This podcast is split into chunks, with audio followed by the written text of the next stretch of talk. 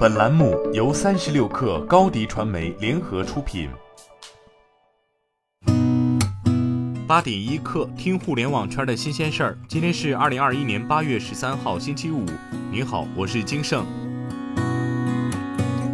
三十六氪独家获悉，阿里巴巴旗下本地生活公司 CEO 李永和因其下属涉嫌性侵丑闻而引咎辞职后，于永福紧急接任该职位。近两个月来，阿里本地生活公司频繁调整，已连续更换三任 CEO，分别为王磊、李永和、于永福。一个月前，阿里巴巴董事长兼 CEO 张勇发布全员内部信。宣布本地生活事业群将整体升级为生活服务板块，除了原有的饿了么、口碑等业务，高德飞猪也被划归至该业务板块。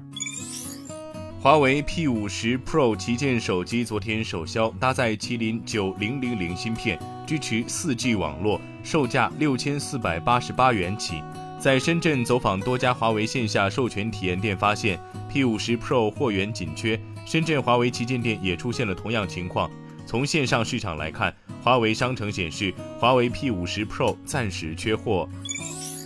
据二十一财经报道，北京市住建委就严格落实住建部等八部门关于持续整治规范房地产市场秩序的通知公告了实际进展。三个房地产项目被责令整改，并启动立案调查程序，对问题严重的虹溪华庭家苑项目立即暂停网上签约。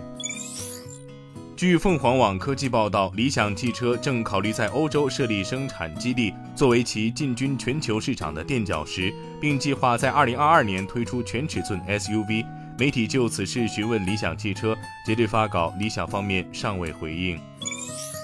据中证网有消息称，新东方转型培训父母。对此，新东方相关负责人回应称，消息有误会，家庭教育是公司一直在做的。二零零八年就成立了家庭教育与指导中心，各个分校也都有家教中心部门，具体以官方通报为准。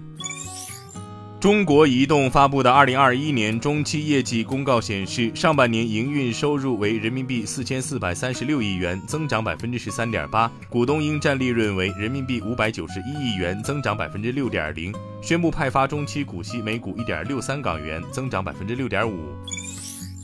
德国勃兰登堡州经济部长约尔格施泰因巴赫在个人社交媒体上表示。电动汽车制造商特斯拉首席执行官埃隆·马斯克当地时间周三晚间会见了勃兰登堡州领导层，商讨特斯拉柏林超级工厂的投产事宜。报道称，目前特斯拉正在当地建设价值六十九亿美元的柏林超级工厂，但投产较原计划有所延误。